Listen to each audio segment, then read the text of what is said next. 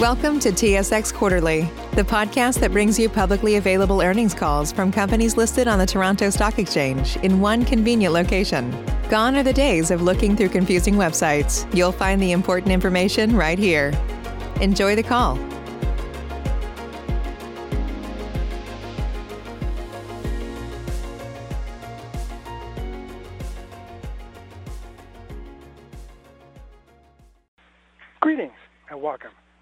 To Saputo Inc. Fiscal 2021 Second Quarter Results. During the presentation, all participants will be in a listen-only mode. Afterwards, we will conduct a question-and-answer session. If you have a question, please press the one followed by the four on your telephone.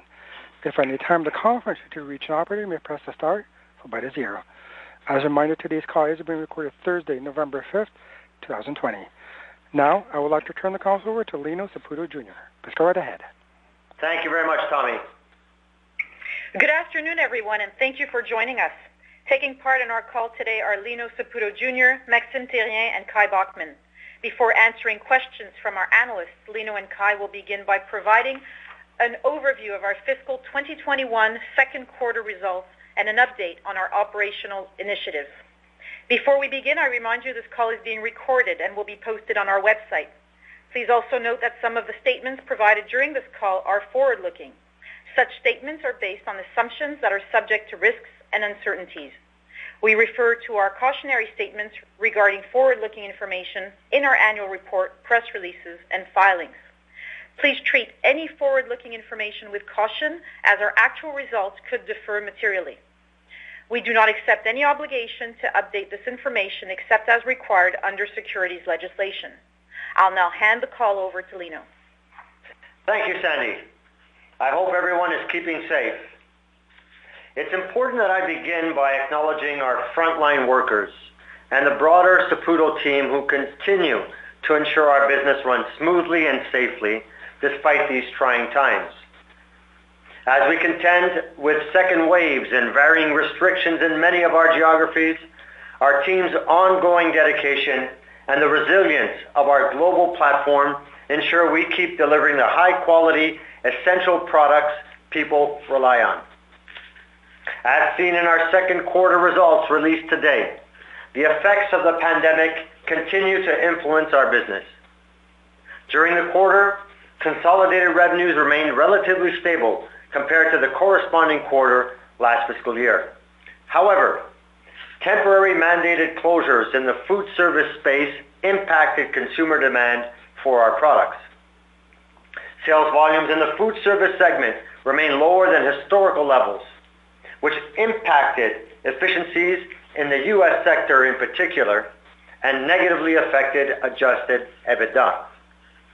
Fortunately, as we moved through Q2, there were signs of recovery in step with the gradual easing of government-imposed restrictions. And while economic indicators have generally started rebounding, we are adapting to a new world in many of the areas where we do business, particularly as authorities adjust their strategies in response to the pandemic's evolution. There's no doubt we're still facing headwinds in the food service segment, which will persist as long as restrictions remain in place. With this in mind, and with key learnings from the last seven months under our belt, we're actively doing what we can to minimize efficiency losses through enhanced integrated production planning, overhead cost containment, as well as a repurposing of raw material to serve the healthy retail market. Since last quarter, the surge in our retail sales started to level off, but it continues to perform well.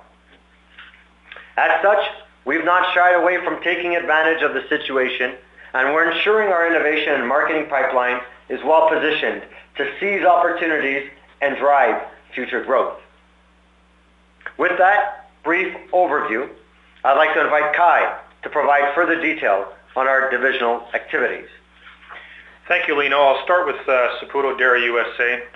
The sector was the uh, most impacted by lower sales volumes as a result of the shift in consumer demand, especially in the food service segment, which impacted the division's efficiencies and the absorption of fixed costs.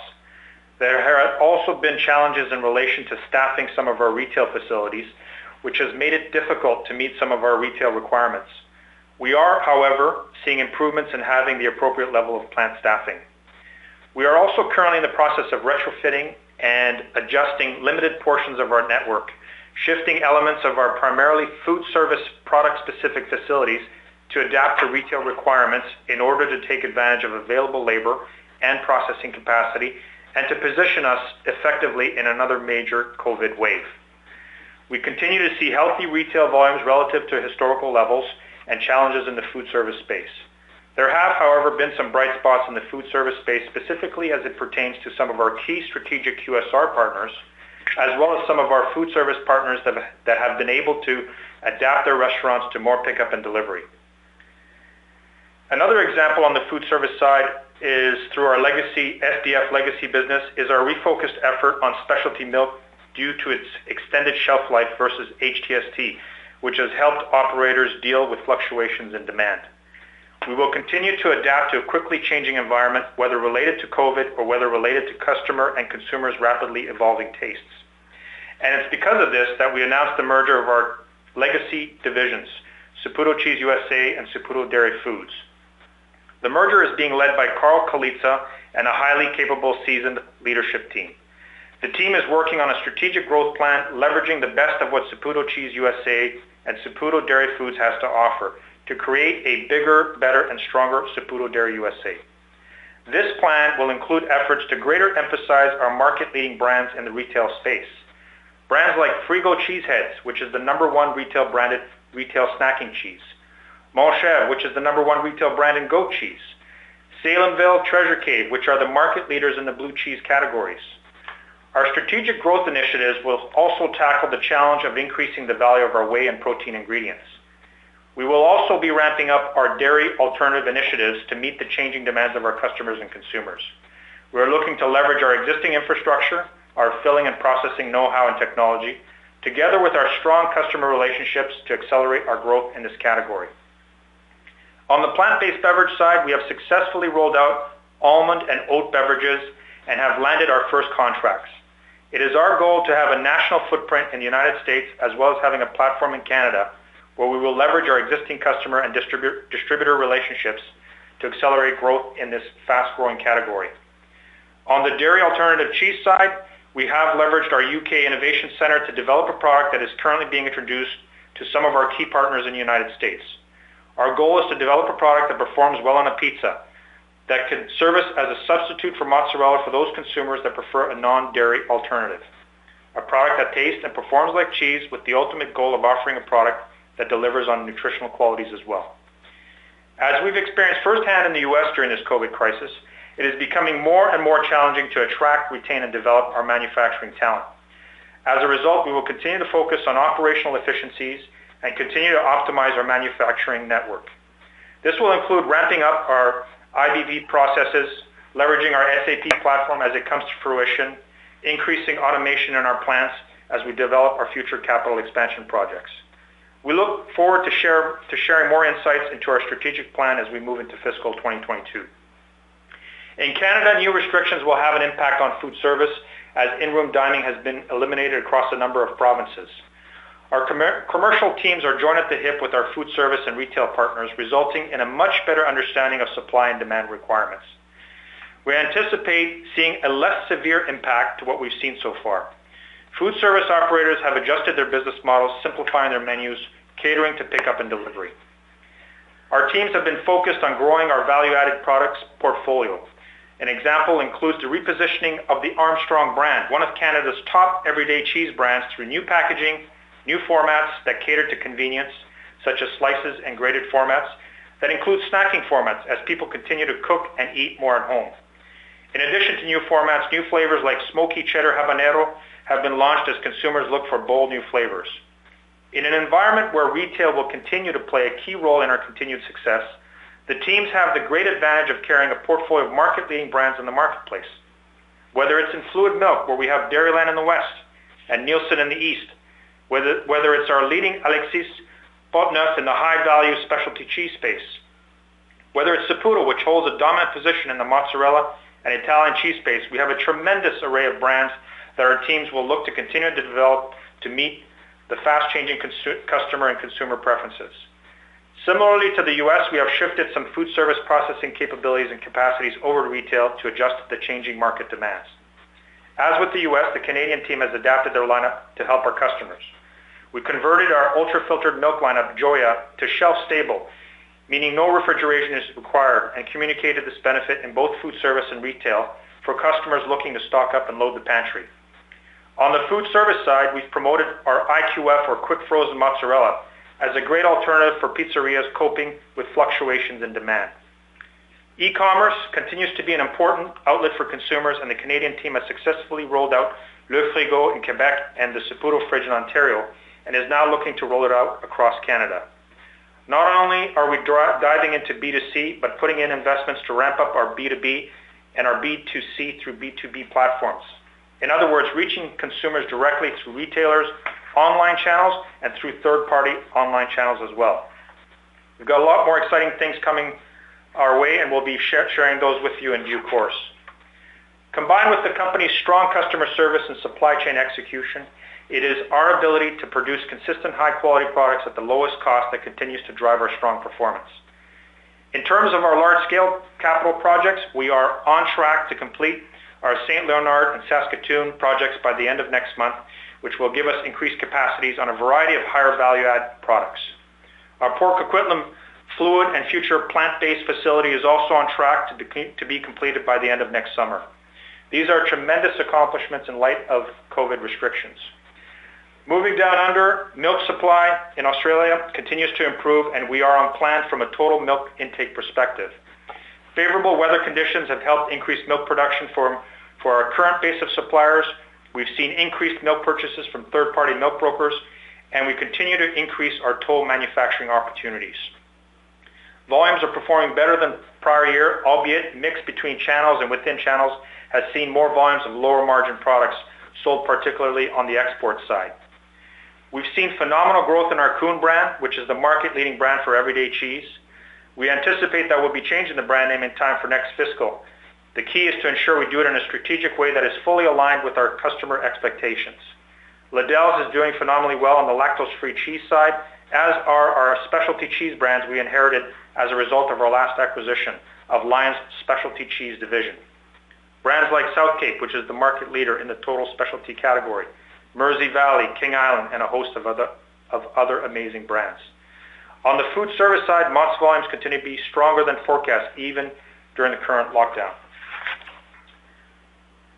COVID-19 has seen a significant impact on export prices, particularly on the butter side and in our ingredients business. On a more positive note, closer to Australia, we're starting to see signs of improvement in Japan, which is one of our most critical markets. Moving over to the U.K., Cathedral City continues to perform very well for us. It's been voted one of the top 10 most trusted brands in the U.K. for all food. We've uh, gained over a 1 million more customers versus a year ago. We're supporting this top brand with a substantial TV advertising campaign, which articulates great reasons to tuck into the nation's favorite cheddar. We're leveraging the power of this brand and by bringing it to our other platforms. By the end of this calendar year, we'll have Cathedral City available in over 6,000 stores in North America. And so far, the results have been tremendous, with volumes more than double our original projections.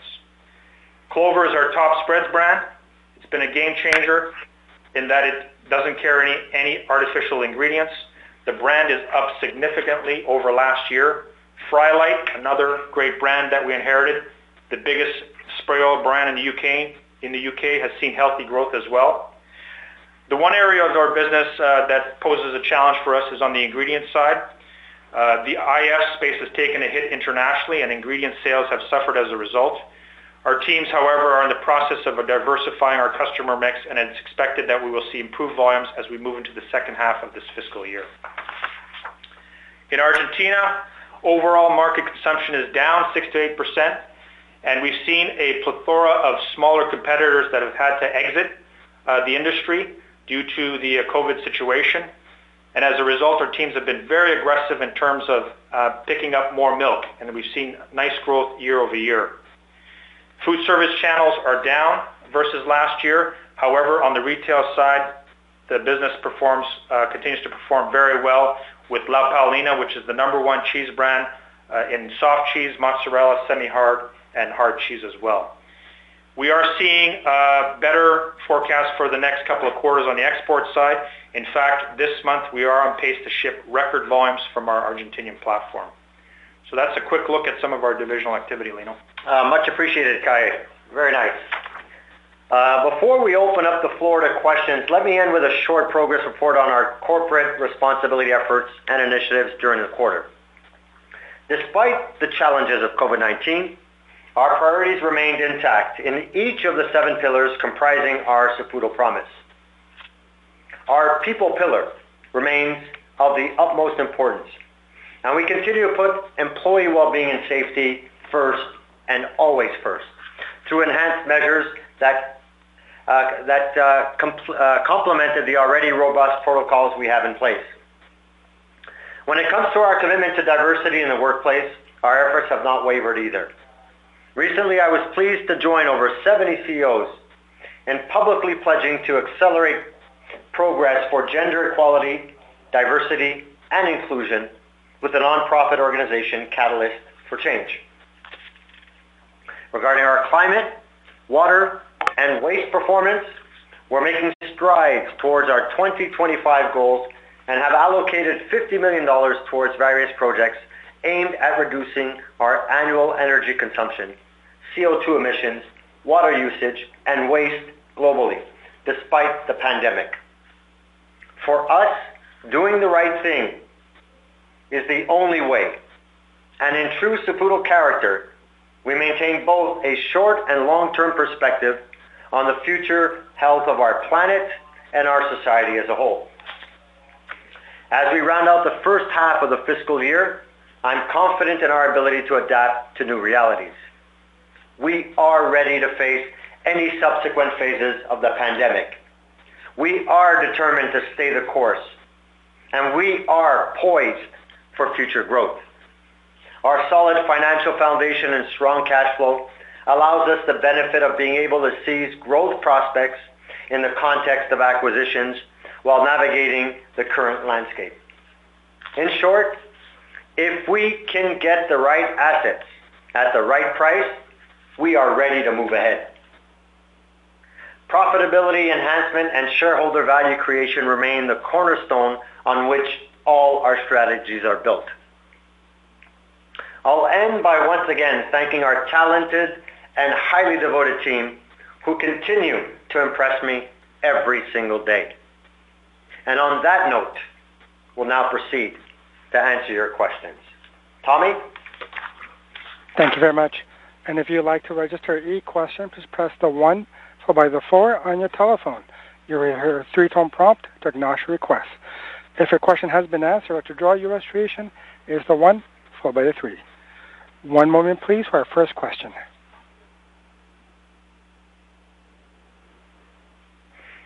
And we'll get to our first question on the line from Peter Sklar with BMO Capital Markets. Go right ahead.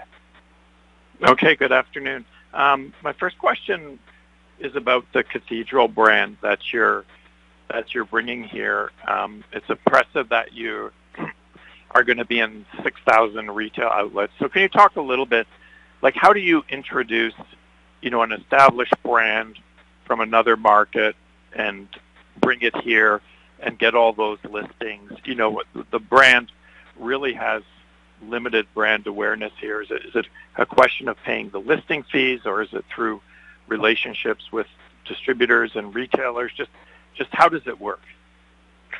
Uh, yeah, Peter. So uh, not just Cathedral brand, uh, Cathedral City brand, uh, but uh, we've got a, a wide range of, of brands that resonate with consumers in all markets and all categories. Uh, and, and perhaps sometimes we don't talk about that enough. You know, we talk about our proficiency in, uh, and in cost reductions and our ability to be able to navigate through a lot of choppy waters uh, with high quality, low cost uh, manufacturing sites. Uh, but our brands can carry the day with consumers. Uh, we're very fortunate that through many of the acquisitions, we inherited some brands that have a great following. And, there's great value in being able to share these brands with new consumers around the world. Um, you know, through some of the uh, trade agreements, we've been fortunate enough to inherit some of the licenses to import product. And Cathedral City does have a following around the world. We've got, you know, the the, the UK stamp on those on on those products, Cathedral City and our products are being served in Buckingham Palace. So we use that as, uh, as part of our leverage uh, to be able to resonate with some of the, the retailers that want to have a very unique product on the shelves. But maybe in more uh, granularity, I'll ask Kai to go into some uh, strategies and ideas that we have to roll this out not only in Canada but through the U.S. as well.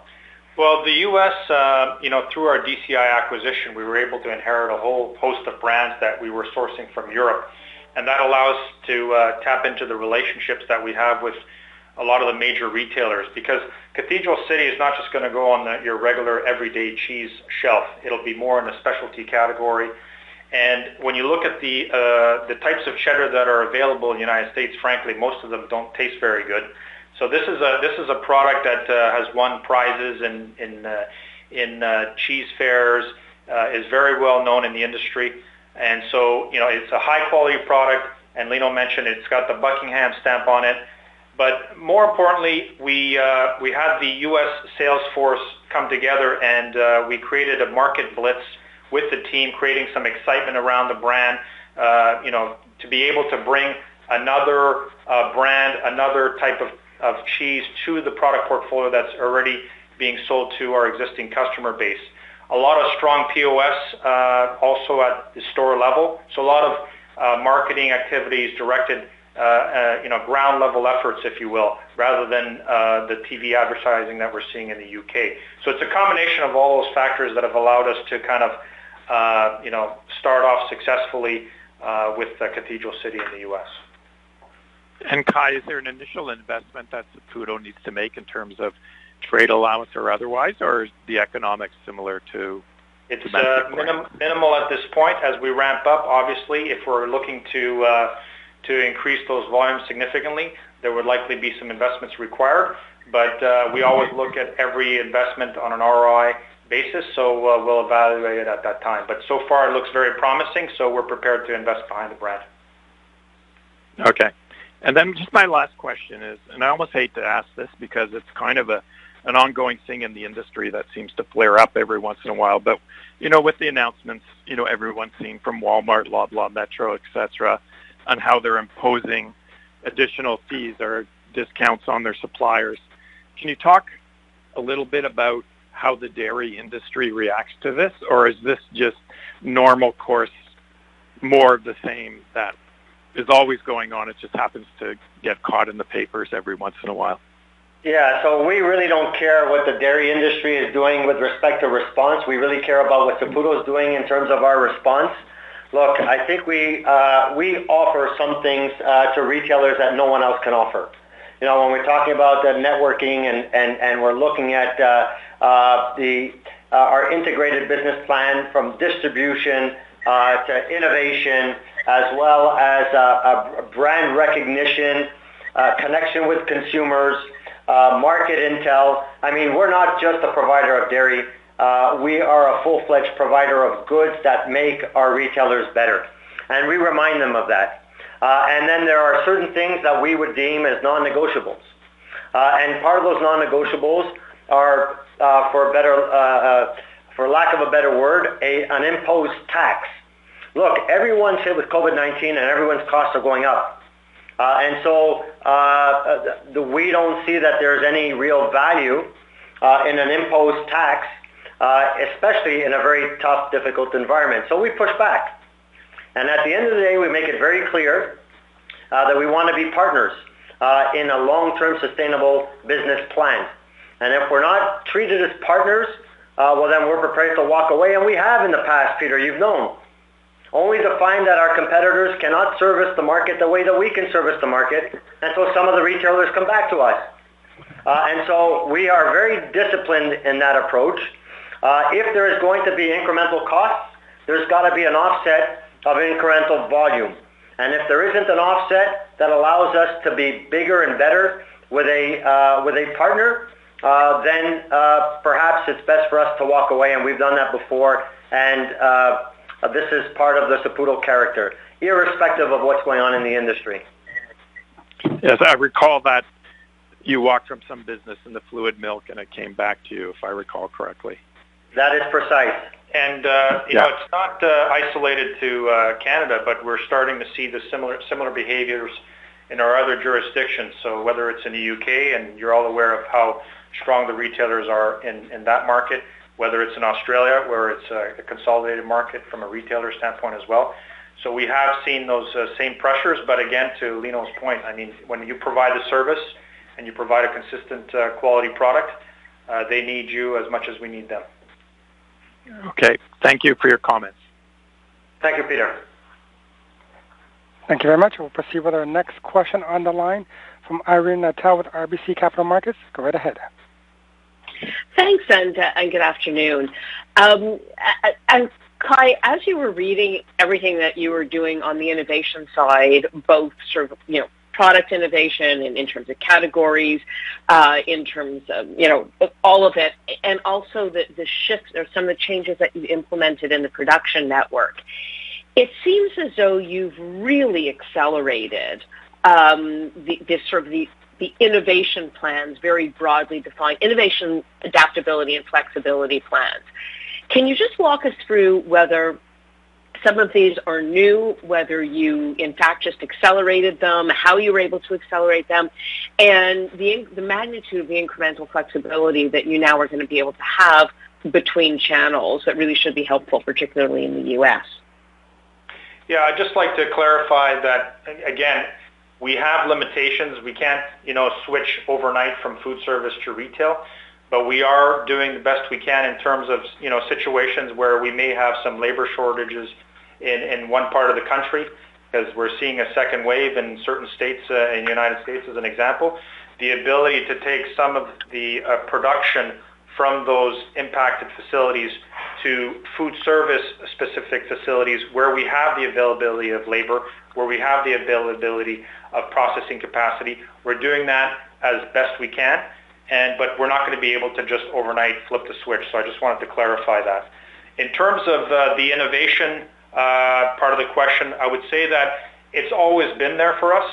It's it's it's a matter of you know taking that and being able to roll it to other parts of our business. And that's that's why uh, you know we did the merge uh, for the One USA with uh, SDF and then SCUSA.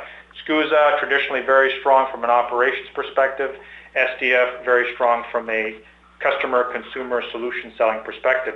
So in terms of uh, diving into uh, the market intel, the insights work that's being pulled from, from, from consumers, we're taking that, adopting the SDF model, leveraging the expertise from an operations standpoint from, from our SCUSA platform to be able to accelerate uh, you know, our push into those uh, priority areas that I outlined, whether it's retail, whether it's plant-based and other areas. So if I can add maybe a bit of color there with some more specificity to your question, uh, COVID has provided us a license to to change, a license to explore things we never have explored before. So some of the more concrete examples of our innovation, the e-commerce business. You know, we're looking at uh, a business that uh, is either B to B to C or direct B to C. You know, that's something that uh, we never would have explored in the past had we not gotten into this COVID environment. And these are things that are going to last beyond the pandemic. We're looking at package formats that are perhaps more appropriate for consumers in today's context. You know, and, and repurposing uh, or retooling some of our plants to be able to get there. Uh, I'm looking at, uh, you know, also dairy alternatives.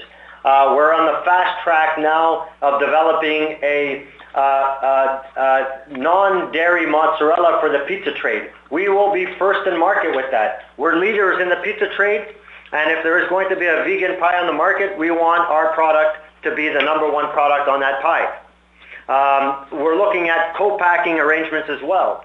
Uh, we had, would never have considered co-packing arrangements uh, in the past. Now we're setting up our plants with long-term contracts where we can do some co-packing for others in our space. So these are all things that are creating innovation within the organization uh, that allow us to be able to utilize our footprint, be able to utilize our spaces, and maximize the, the full capacity value that we bring to market, all the while offering solutions, as Kai had mentioned, to our customers, whether they would be competitors in the industry or whether they would be uh, end sellers to consumers or to end consumers directly. So I'm, I have to say I'm very excited about uh, you know the things that we've learned over this the course of this these last seven months, and and the programs that we're putting in place that are going to uh, outlast this pandemic, that are going to be here once there is going to be a vaccine and everybody gets back to normal life. Uh, Irene, I, I am just so excited about where we sit right now. I can hear it in your voice, Lino. It's gonna. I, I think you're going to be making limoncello out of these lemons, let alone lemonade. Um, but I just, just um, a, a question, if I may. I was looking back uh, through the last couple, last few few conference calls, and it's been a while since we've taken a tour of the world on M&A, so you can let us know where you're interested, particularly by geography, and where you kind of might have some challenges in terms of market share. Or not. Yeah, so there too, uh, Irene, I'm, I'm so excited about the potential that we have uh, from an M&A front. Uh, you know, I've said this in, uh, on previous uh, conference calls. We, our pipeline has been so full with uh, potential opportunities. Back then, we were talking about six or seven live files, and, and I would say that we do have some very, very live files going on right now. So the areas that, uh, that are of interest to us, of course, are the United States. And in the U.S., there still is uh, potential for consolidation. Uh, look, you may have seen some deals uh, uh, be materialized, and we were not the winning bidders on some of those deals. And that's okay, uh, because we're always going to approach our business with lots of discipline. Uh, discipline uh, when we go to market with our strategies, and also discipline when we make acquisitions. Uh, but when one door closes, I think there are three windows that open up. And I'm delighted about the windows that are open for us right now. So uh, North America, United States, very, very uh, important platform for us, a hotbed of potential opportunities that could come uh, somewhere down the road. Um, uh, Australia.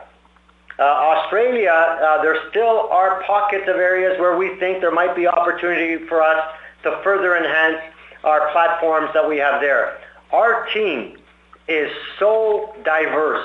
Our team has been able uh, to navigate through these challenging waters. First you have the bushfires, then you've got the COVID, then you've got the economics, then you've got the milk that's declining, and yet our milk base is growing. Uh, I'm so proud of our team in Australia, and I think they need to be rewarded by more acquisitions. And so if there are um, uh, uh, files that will allow us to continue to expand in Australia, I think our team there deserves it. And then I'll move on to uh, Europe.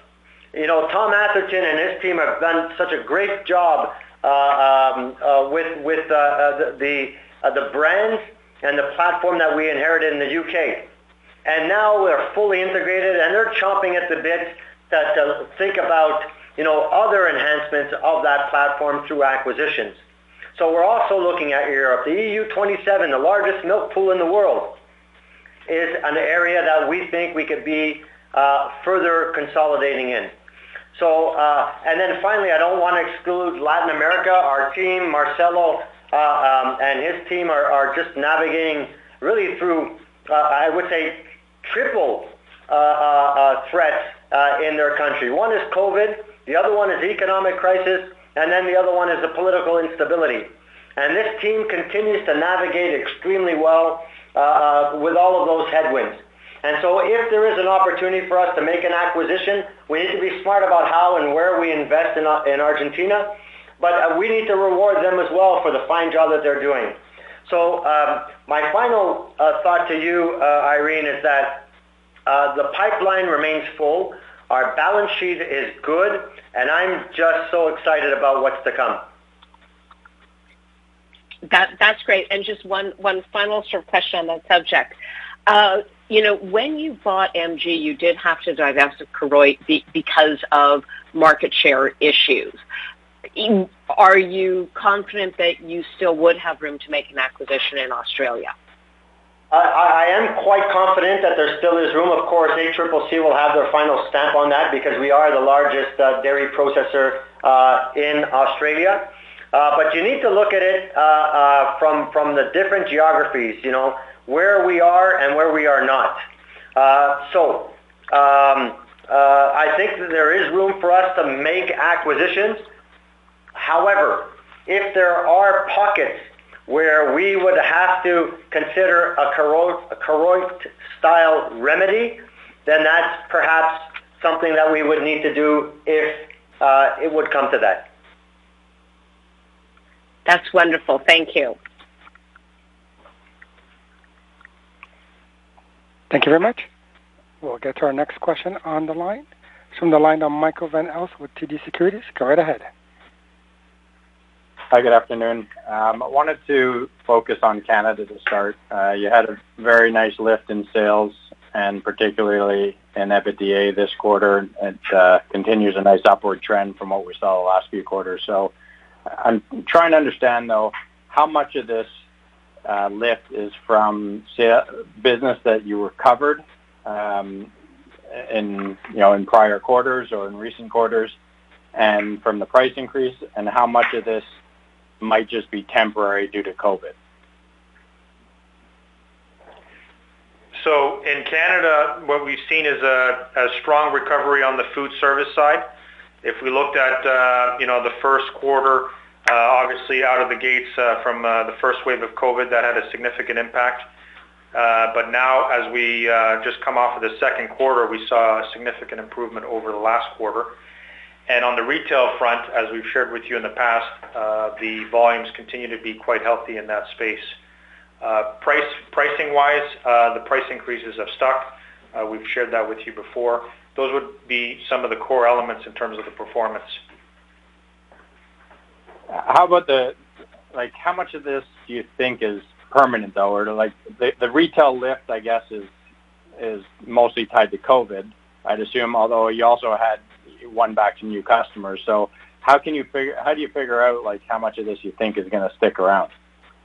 Well, one would expect that uh, this would be sort of the base level because we still are seeing an impact from a COVID perspective.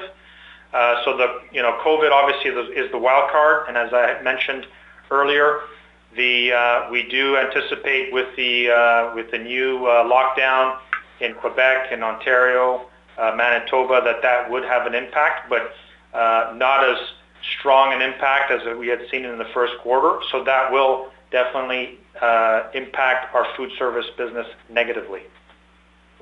Okay. And how how meaningful are your admit, lower admin costs or your cost controls during COVID?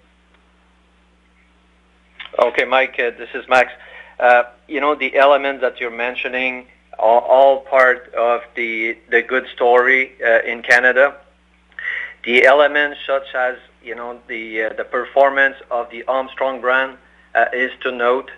Uh, our ability to serve the market, use our supply chain, and to deliver on time most uh, uh, of all the locations every time is part of the success.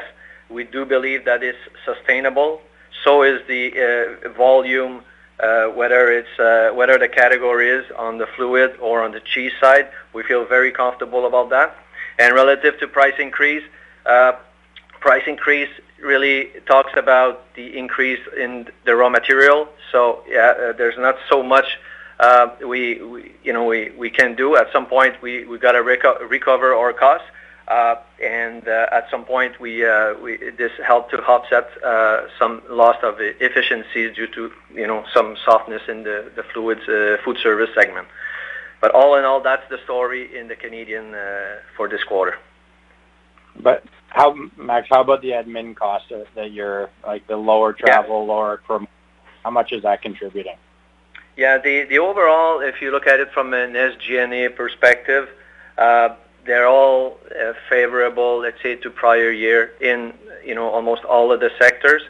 Um, so it's not so much that uh, we uh, we uh, we cut project, but certainly there was some deferred in terms of uh, spending. Uh, no, I'm not going to quantify the exact amount of the the lift that is relative to SG&A, uh, but it is part of the uh, our discipline to running our business, um, and it's as important as the uh, the other element that I've been mentioning. Uh, Michael, if I could just maybe uh, get to the heart of your question. Uh, so there are some offsets in cost containment relative to the COVID cost increase uh, that we have within our facilities. Uh, but once we get back to uh, life as normal and people start to travel again, including our teams to go see their customers, or, we get back to a, higher level of promotion and trade spend, well then that will be offset favorably with a decrease in COVID-style cost at the plant. So it's irrelevant what our cost savings are relative to COVID increases right now because I think that ultimately when we get back to a normal life, there should be a, a similar offset the other way. Great, that's helpful. Uh, and then on the European side, um, I don't know if you mentioned, I might, might have missed it, but your revenues were lower, particularly when you back out FX, and kind of surprising given that you know COVID's still going on out there and you're heavily weighted to retail. Uh, so can you kind of give us more color as to why it's down and and how you know, how long you think this is going to last? Uh, Max, you'll take that one. Yeah, well, in uh, the uh, retail segment, sales uh, has leveled off. Um, the uh, reduced, uh, um, let's say, revenue in the UK is not so much from um, a retail perspective. It has more to do with the industrial business. We have roughly uh, 16, 17, 18% of our business on the industrial front. Um, and we've been uh, facing some challenge from a both volume and um, and pricing perspective during the quarter. So our cheese Cathedral City retail uh, remain uh, solid, um, considering the fact that it has leveled off in Q2. And maybe, Kai, you want to comment on that industrial part? Sure. Um, so at the time we acquired the business, we actually inherited an exclusive arrangement to market and commercialize all of our ingredient sales out of the UK. Um, our partner has been unable to uh, meet the volume commitments and uh, we've had an open dialogue with them, and they have allowed us to uh, look to expand our portfolio uh, of customers and markets so that we're not dependent on uh, on just the one partner. So the team is currently uh, working with other major uh, infant formula players in the international markets, and we anticipate that in the third and fourth quarters you'll see a, a significant lift from an ingredients perspective.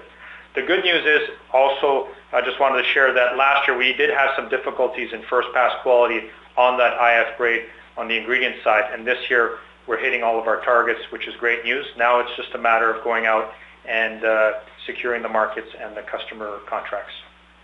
So those volumes that you didn't ship in this quarter, will you make, will you actually, were you building inventories and shipping it out next quarters? We are building inventories, and we anticipate shipping those out in Q3 and Q4. Great. Thanks very much, guys. Thank you very much. We'll get to our next question on the line. It's from the line of Mark Petrie with CIBC. Go right ahead. Yeah, thanks a lot. Um, just specifically regarding the U.S. market, could you talk about the competitive dynamics you're seeing in both the retail and food service channels, notwithstanding the broader sort of industry trends. I was surprised to see the comment that retail volumes had declined. Um, so just uh, any color there would be helpful. Well, you have to look at uh, both of our businesses uh, from a Saputo Cheese USA and a Saputo Dairy Foods uh, perspective. On the SDF legacy side, the uh, retail volumes uh, are very healthy. Uh, on the SCUSA side, much of the uh, challenge that we're facing, uh, I uh, shared uh, some comments in the opening statement, was around some of the labor shortages that uh, we faced, specifically in some of our retail plants. Uh, fortunately, we are uh, seeing that level off, and we've taken uh, various initiatives to address the uh, gaps when it comes to uh, labor shortages. Uh, so we do not anticipate to see the same level of disruption as it pertains to fulfilling our retail commitments. Okay, thanks. And then with regards to the commodities, um, you know, the market factors sort of benefit was was actually pretty minimal, um, despite you know the high block and and the best milk cheese spread we've seen in a while. Um, I understand sort of inventory realizations weren't maybe as favorable. Um, was that the main factor, um, or was it also because of sort of weaker ingredient markets? Um, uh, help would be helpful to hear a bit about that. Yeah. Yeah, Mark, the the two main elements uh, with regards to market factor was around uh, the favorable spread that uh, we uh, we've been able to uh, to uh, enjoy during the quarter. Um, but those favorable spreads were almost all offset by a negative inventory realization. We started the quarter with a block price that was quite high, and as we were, uh, you know, selling the inventory that was that was built um, in in Q1, uh, the inventory were realized at a much uh, lower gap. So therefore, that benefit of the lower spread, the, the the better spread was kind of mitigated. The in the ingredient piece was also negative for this quarter but to a lesser extent. So the two big pieces was the favorable spread and the negative uh, inventory realization. As we're getting into um, the Q3, um, you know, the, the, block remains stable all the way through the month of uh, October. Uh, so the inventory realization, um, you know, we can expect that there would be less of a negative impact, but so is the spread as well. So the two and the ingredient all also work uh, hand in hand uh, together. Okay, understood. Thank you. And um, and if I could just just with regards to the Australia market, um, uh, it was good to hear, you know, milk volumes have improved, but I, I'm interested to know just sort of broadly supply and demand in the market overall, how that's evolved, sort of current run rate on, on volume versus capacity, and then also in the retail market, I know you know it can be a quite a competitive market. Just sort of curious how that's evolved through the pandemic. Yeah, from a from a total market perspective, domestically, we've seen increases in volumes across the board for all the various product categories.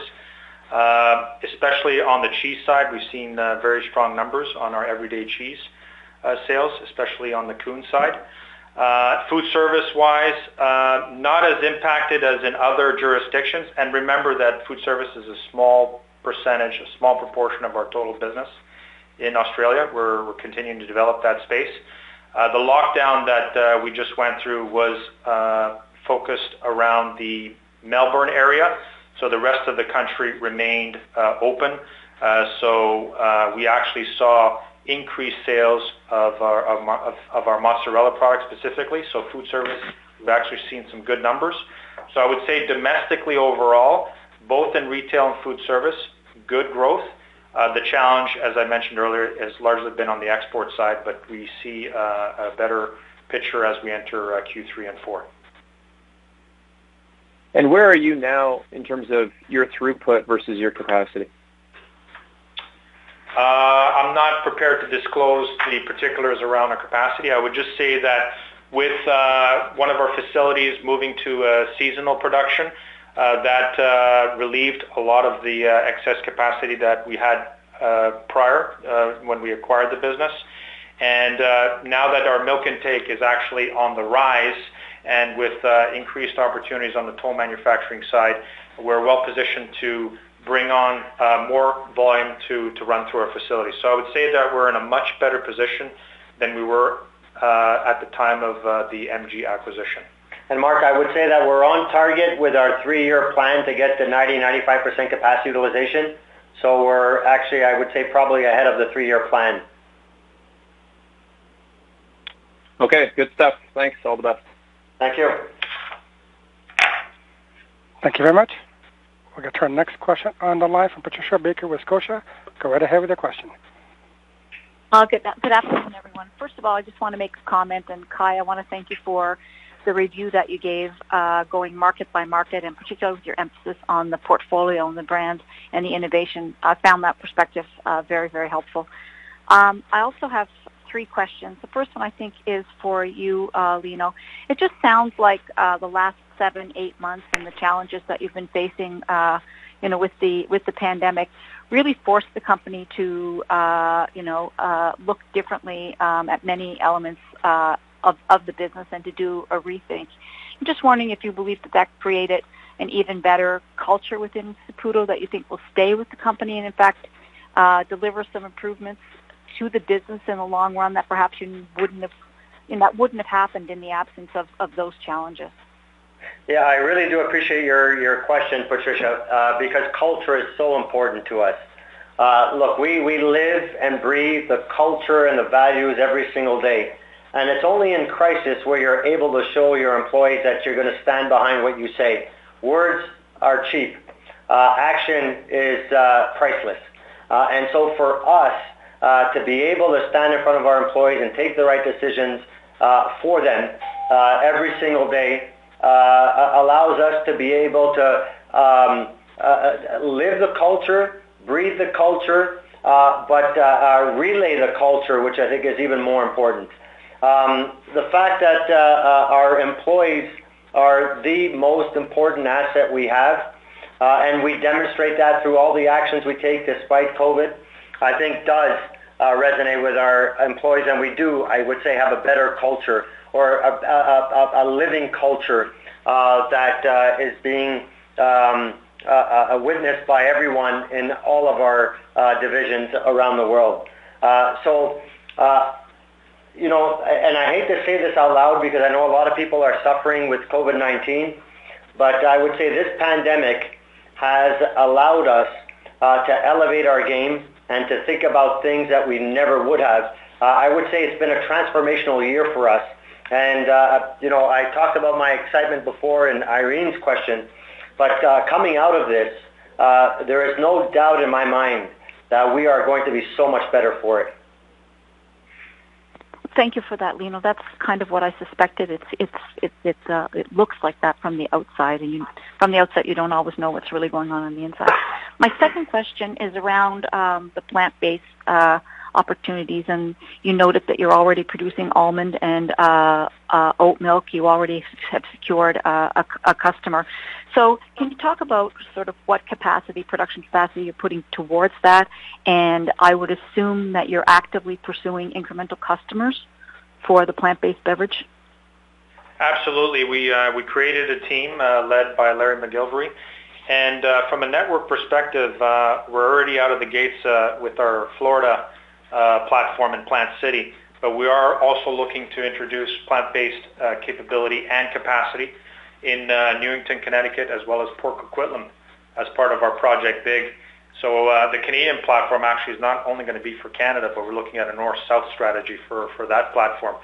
So what we're trying to do is replicate the strategy that uh, we rolled out with, with our U.S. platform, having a national network that our customers can tap into and uh, leveraging obviously the uh, high levels of customer service that uh, we've been able to deliver. From a capacity standpoint, for competitive reasons, I'm not going to share the the numbers, but I would just say that, you know, there's going to be plenty of capacity available, and our teams are already starting to fill fill that capacity up as we speak. And we're not shy okay. in in reinvesting in capacity once we get full, and we will get full. And forgive my ignorance, I don't know the answer to this question, but what brand uh, are these under? We'll largely uh, focus on, because it takes, uh, you know, you'd have to adopt a different business model to create a brand from scratch. It would require heavy investments. Yep. Uh, we feel that uh, with the customer relationships that we have, both on the food service side, uh, retail-wise, we have great relationships. QSR-wise, we have great relationships. So it's leveraging those relationships and focusing on private label, focusing on the manufacturing side of the equation is the strategy we're going to adopt. Okay, uh, excellent. And then my final question is just on uh, automation. You uh, referenced that that will be an opportunity and something that you will have to do more of. And I'm just wondering, with respect to automation, where you, where or which market do you see the biggest opportunity? Well, we see automation as an opportunity for all of our platforms, and we've already introduced uh, a variety of uh, automation initiatives as part of our standard strategic capital uh, that uh, we have in the various markets. And So it's not going to be isolated to a specific division. It's our intent to uh, accelerate our investments when it comes to automation across all of the divisions. Thank you very much, Kai. You're welcome. Thank you. And once again, on the, pho- on the phones, it is the one four to ask a question. Our next question is from Chris Li of Desjardins. Go right ahead. Oh, good afternoon. Um, just a few quick ones. Um, Lino, you mentioned in the outlook section that you expect the uh, volatility in the commodities to uh, moderate in the second half of the year and into next year as well. And I just wondering if you can share with us what you're seeing in the marketplace or what do you expect to see that would help that moderation going forward? Actually, I'm going to hand this one off to Kai. Well, what we're seeing in the markets, uh, and I spoke to it briefly, uh, if you look at um, you know Asia Pacific as an example, Japan's one of our critical markets, and uh, we're starting to see a lifting of uh, restrictions and uh, the market opening up a bit, and that's been reflected in what we're seeing in our Q3 and Q4 uh, shipments. So we are seeing a recovery in uh, in some of our some of our key markets. Uh, so um, that's why we're expecting to see less volatility because we're seeing increased activity as there continues to be reopening of uh, of some of those critical markets. Okay, that's that's helpful. And then in, in the U.S., obviously the block price has been partly supported by the government's uh, food box program. Do you have a sense if that program will be extended into next year? I know it's been recently extended to the end of this year, but how about for next year? Do you have a sense on that? We do not have any confirmation that it will be extended beyond uh, where it's currently at. I think where the food box program is in its fourth uh, fourth phase. Uh, the, the U.S. government obviously has uh, provided uh, billions in support to farmers as well. Uh, so the dairy industry has been uh, heavily supported in an election year. Uh, I would anticipate, if I had to guess, I don't think that uh, we'll be seeing that support extended unless COVID uh, continues to uh, spike and uh, and uh, you know there's still difficulties in, out there in the markets. Okay, and and also in the U.S., have, have you has there been any sort of meaningful pullback in sales volume because of the high block prices and, and customers just not wanting to be stuck with a lot of high price inventories? No, actually, we are seeing uh, we're in, seeing an increased velocity in terms of our uh, volumes, so uh, that's not the case uh, from our perspective.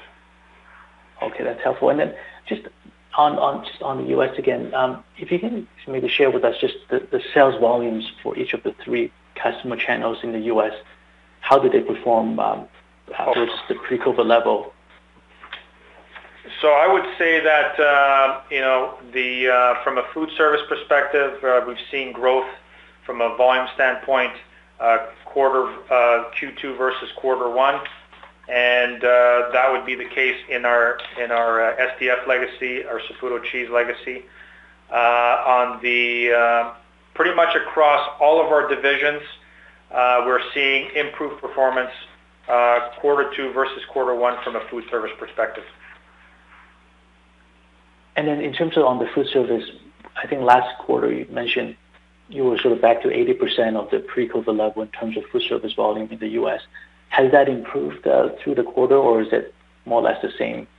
It's uh, that that would be sort of the the the the benchmark, if you will, but there are certain, you have to look at food service from a QSR, from a food service distributor, and from, uh, you know, some of the key accounts that we split out as a separate category. So it really depends, but what we're seeing is stronger performance. It depends on the geography, but we're seeing stronger, the area where we're seeing continued weakness is on the food service distribution side. So that's the food service that's uh, primarily focused on independence uh, but we are seeing good volume uh, from a from a QSR perspective in in most of our geographies, as well as some of our key accounts. Perfect. And then my, my last question, just on the international side, um, the, the decline in the EBITDA margin, um, you mentioned, I think, in the opening remarks that it was partly because of the strong export sales growth, which tend to be lower margin. How, how big of an impact was that in, in, the, uh, in the decline this quarter? Uh, from an international perspective, Kai, yes. maybe just give a little bit of scope of what we saw in the quarter and perhaps even uh, going into the next uh, two quarters. We did have uh, we did have a sizable uh, uh, hit on the export side out of the gates, which uh, carried from uh, the first quarter to the second quarter, one of our in South Korea specifically. Uh, that will come off as we move into the third and fourth quarters. And I think Max has some more color he'd like to provide. Yeah, on the international front, um, yeah, there's a, a decline from a margin perspective as it relates to the pricing that we sell our product on the international market and the price of milk that that we've paid uh, during the quarter. Inventory that have been sold in, let's say, from our business in Australia has been built at a higher milk cost in the the the year or the milk year that ended in June. So that created uh, some pressure in the margin as we were depleting that inventory during the Q2. If that helpful. That's very helpful. Thanks for all your answers, and hope you have a strong finish to the year and stay safe. Thank you very much, Chris. Very, very much appreciated. Thank you very much. Uh, Mr. Saputo, we have no further questions on the line. I'll turn it back to you. Thank you very much, Tommy. We thank you for taking part in this conference call. We hope you'll join us for the presentation of our fiscal 2021 third quarter results on February 4th.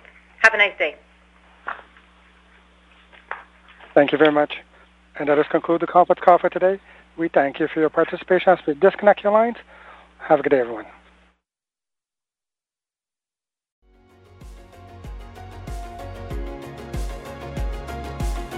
Thank you for listening to TSX Quarterly. If you enjoyed the cast, remember to leave a good rating.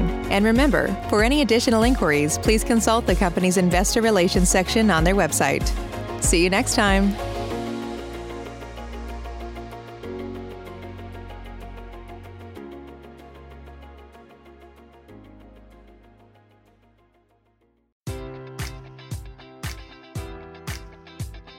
Enjoy all your favorite sports like never before at BetMGM. Sign up using code Buckeye and receive up to $1,500 back in bonus bets if you don't win your first bet. When you register with BetMGM, you'll get instant access to a variety of parlay selection features, live betting options, and the best daily promotions in the business. And with BetMGM at your fingertips, every play and every game matters more than ever. Place your money line prop, or parlay bets with the king of sportsbooks today. Sign up using code Buckeye and receive up to $1,500 back in bonus bets if you don't win your first bet. BetMGM and GameSense remind you to play responsibly. 21 plus and present in Ohio, subject to eligibility requirements. Rewards are non-withdrawable bonus bets that expire in seven days. Gambling problem? Call 1-800-GAMBLER in partnership with MGM Northfield Park.